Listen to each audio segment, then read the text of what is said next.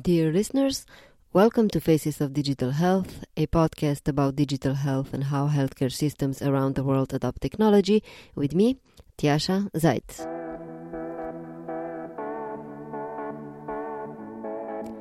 We're in the middle of a series of discussions about healthcare data challenges and data management practices in the US.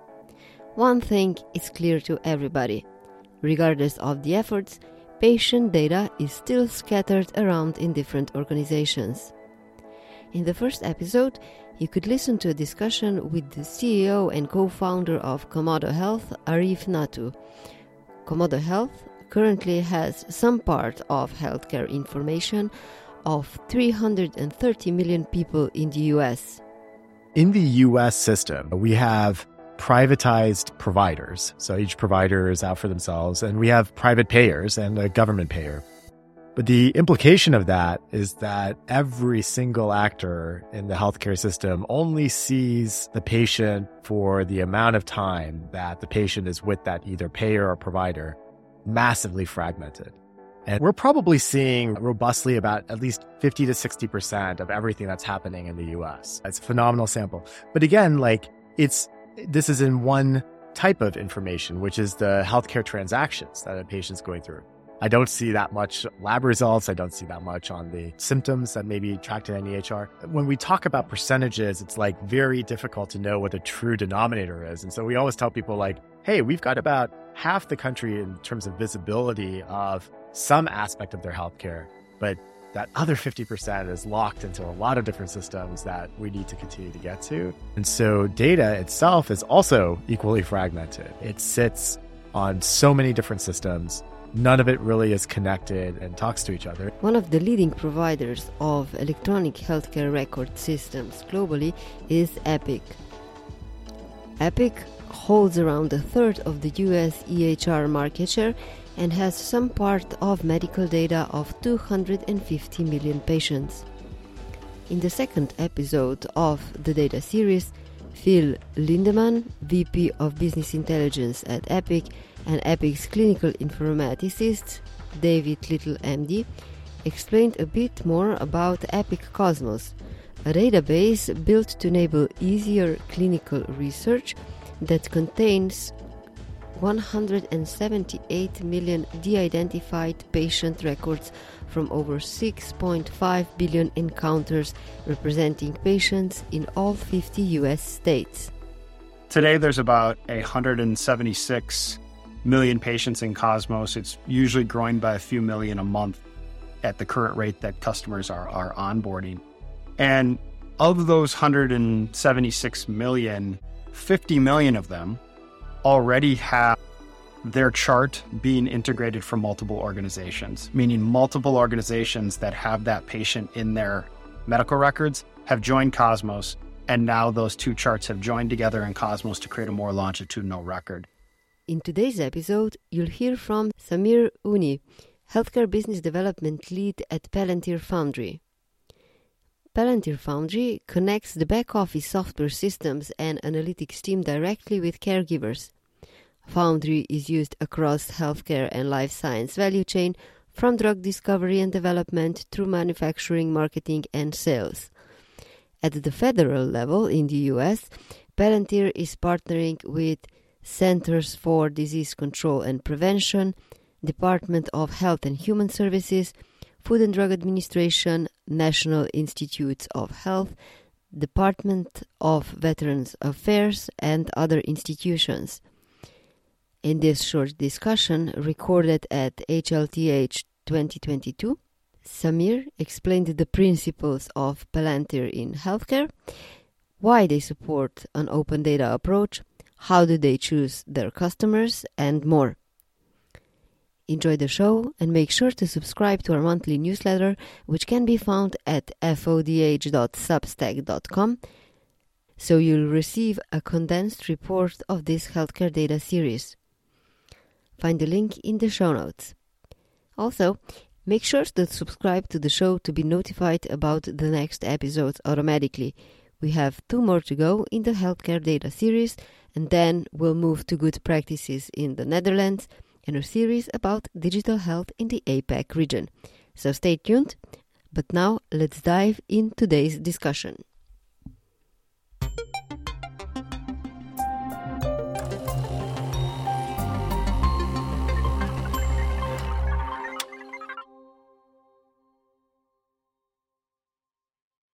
Samir, thank you for joining this discussion. Palantir is a well known company, but what is Palantir Foundry and can you name a few customers that are using this on the healthcare side? Palantir Foundry is the world's leading platform for making decisions from data. So, what that means is that from the starting point of where that data sits within an organization, we don't bring external data sources to our customers. We simply enable them to make better use of the data that they have, all the way through to structuring, harmonizing, organizing that data, then to enabling our customers, their employees, their partners to make sense of that data in an operational capacity day to day, whether it's on the factory floor or in the research lab is at the core of what we do. When customers work with you, all the data stays with them. So they remain in the ownership of their data. So, what does that mean for you? And can you maybe talk a little bit more about that? How does the fact that the data stays with the customer impact how you improve and develop new solutions? Thanks so much for calling that out. I think it's really important for us to highlight that it's something that we've worked a lot to do, especially since DPO uh, a few years ago. We do not take custody of data. We do not make decisions about how that data is processed, hosted, analyzed, anything similar to that.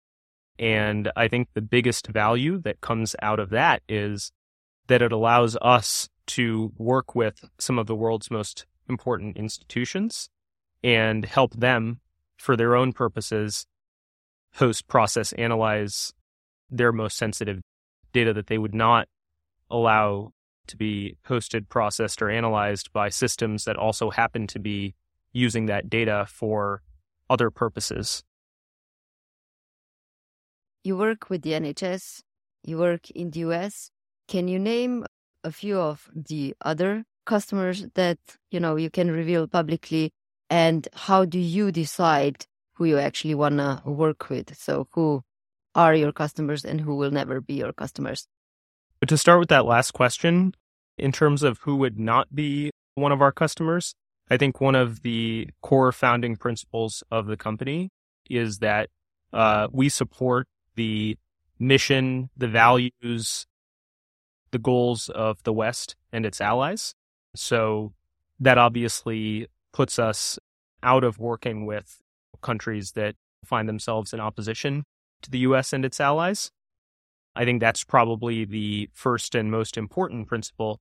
And then, of course, when it comes to the way in which our customers are using their data, there are certainly situations on a case by case basis where we would not want to be assisting them in in misusing that data or mishandling that data. Did we mention any additional customers apart from the NHS and India's? In the US, I think a lot of our work, again, because we happen to start on the federal side, working with the DoD originally, we naturally expanded to working with a number of agencies associated uh, with HHS. One of our big projects over the last few years was, of course, pandemic response. And we worked with the HHS leadership to establish HHS Protect. And I remember in the early days, it was really a scavenger hunt. We were just looking anywhere and everywhere to find pieces of data that could be used to better inform the White House on the course of the pandemic. And in April, May of 2020, that meant taking a call with anybody who would be interested and getting various information from public sources as well. I remember we used some of the data from the New York Times and had to correlate that with information we were getting from private sources. And in the early days, of course, the quality of the data we could supply was low, but I think one of the core principles that we apply is that we move quickly and we iterate to improve over time. And so by Q3, Q4 of 2020, that quality had improved. And it was what then gave the federal government confidence that using that data to build machine learning models to inform the distribution of vaccines in early 2021 would be effective. And that was what was called the Tiberius Project. So that's a specific project for public health. But if I'm trying to think about on the hospital level, how do you approach, first of all, accessing data in the electronic healthcare records and the structuring that you were mentioning before? I was also wondering what are the Foundry archetypes and how do they relate to the existing data standards? To give an example, we work with a top three NCI designated cancer center, and that's an example of a customer where we have to extract data from their electronic health record system. And what that looks like is a few things. So, one is that in contrast to a lot of what you'll hear here uh, at Health, we don't limit ourselves to only pulling data via the standards or the approaches that have been laid out as the future. We try to meet our customers where they are. That often means that it, you're picking up data from a researcher who has improved the quality of the data in the electronic health record by reviewing it. And ultimately, that kind of open approach allows us to drive improvements quickly that then build trust within an institution that the effort that they're investing in the partnership with us is worth it. And we find that's by far the most important thing. When we arrived at that institution, they had just come off of challenging project to do something similar to what we were attempting that hadn't gone so well. And so being able to show that we could make progress quickly was really important. And that meant that we had to ensure that every claim we made, that every step we took was going to yield real fruit and that we were very careful before making requests of our customer. I think we often find that that total cost of ownership associated with implementing a digital health solution is underestimated and we always strive to minimize that for our customers. So what are the archetypes, your archetypes? What does that refer to? What that refers to is the different motifs of use cases and the associated data that we see within our software. So, an example of that in our work with hospitals, which also is reflected in our work in the airline industry, would be a schedule. For example, we help our hospital customers more efficiently and effectively schedule their clinical staff, their nurses, in accordance with demand, that is, patient census and associated factors, length of stay. As it turns out, there are many similarities to the way in which we help our airline customers schedule their planes. So, switching a nurse from one unit to another in accordance with expected patient discharges has similarities at the data level, the archetype level, as you mentioned, to changing the route on which a plane is scheduled and that those archetypes allow us to provide a more out of the box solution to our customers, a more robust solution as a result, without having to build something that is very narrow and specific to a certain industry or vertical. With the archetypes, uh, I'm just wondering, like, how are they used? Is this like a new data specification that then the institution uses and just slowly builds up the data in that specific uh, kind of data formation? And what does that mean if they want to then switch from that system to something else? So, on the first or on the last question around uh, switching to other systems, all of the data and the associated logic within a Foundry is stored in open source formats that can be accessed and then read without using any of our tools. And that's something that we made a commitment to at the beginning because in this day and age, there isn't really any tolerance for proprietary standards or formats. It just ends up being a non starter when you show up on day one. But in terms of what the functionality of what you're talking about, the archetypes, how that manifests in practice is that although that data, that logic, that schema is exportable and readable in standard formats, we've taken the extra step of linking all of that together so that it's not just, if we say that there's a schedule archetype, it's not just about uh, how the data is stored. It's also about the business logic that is used to actually surface that data. It's about the user interface components that are used to render that information. And so you can imagine how the actual rendering of those schedules can look similar across these different domains, even if the underlying data is not exactly the same. How's the whole business model uh, developing for healthcare in your case? How are you expanding from one use case to another, from population health planning for vaccinations, which also did with the NHS and their equipment during the pandemic? What are some of the other use cases, and how are you thinking about the future of where you're going to further invest? I think there are effectively two steps in our in our expansion process. So the first is the step of landing in a moment of great need. So the vast majority of our customers originally started working with us in the midst of a crisis. This is part of the reason why we've been able to move so quickly in so many different domains. Otherwise, it, it wouldn't necessarily make sense to have a company that had not done that much work in public suddenly play a major role in something like COVID response.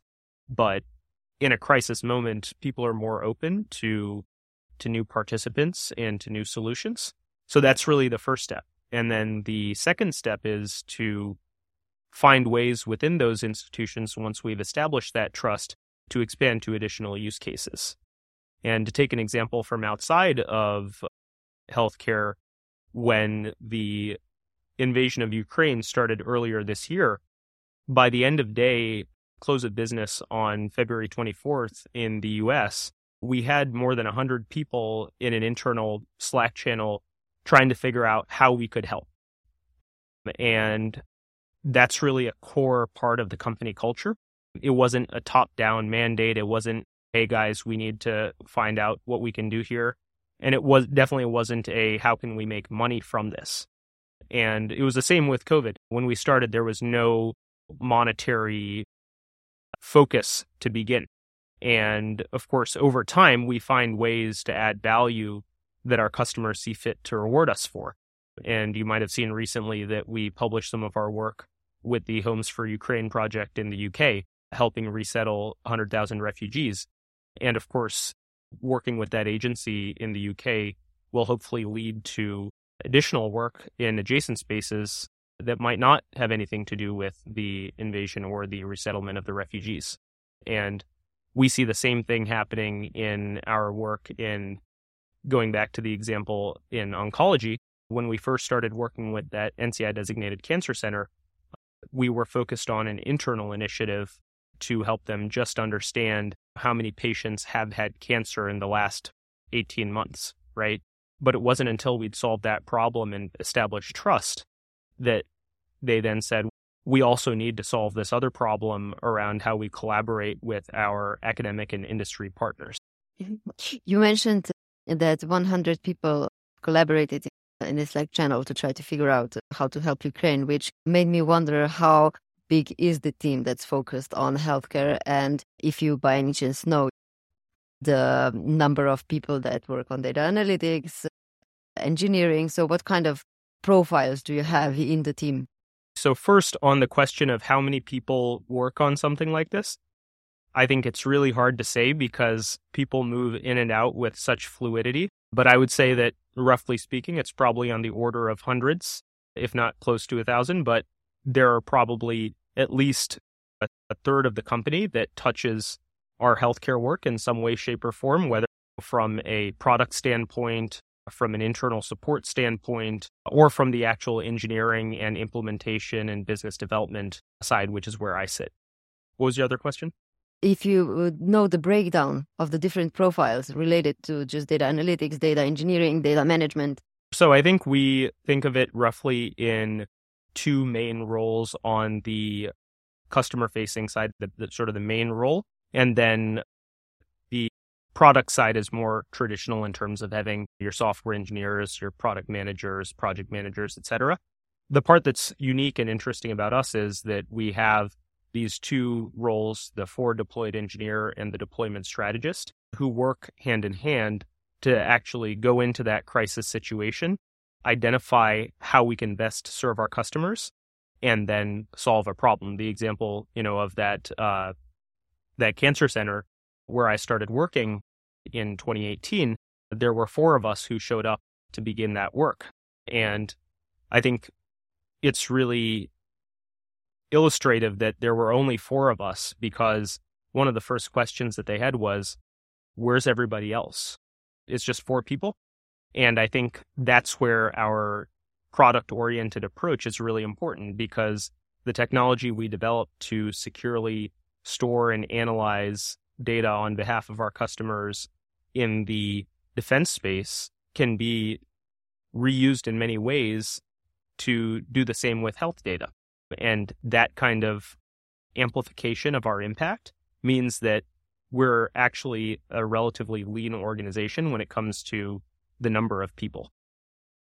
In the US, especially, a lot can be done with healthcare data because as long as healthcare institutions anonymize the data, so just strip them from the identifiable information, they can sell them their that data, and they do so. There's a lot of businesses that are working with that data to come to various findings and insights uh, and offer that on the market.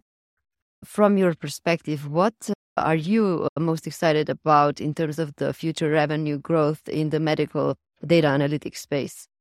I think that what you describe around the de identification and the sale of the data, that sort of trend is one that is drawing increasing scrutiny and one that needs to be reevaluated in terms of the social and hopefully regulatory acceptance of that practice.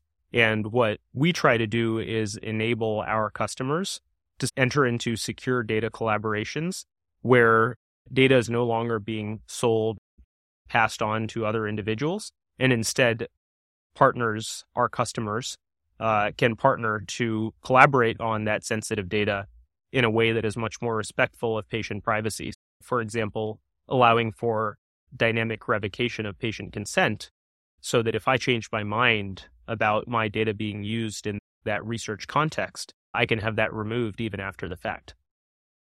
Interesting point because dynamic consent is a very interesting uh, concept, but yeah, from my perspective, it's questionable to which extent could you actually implement it.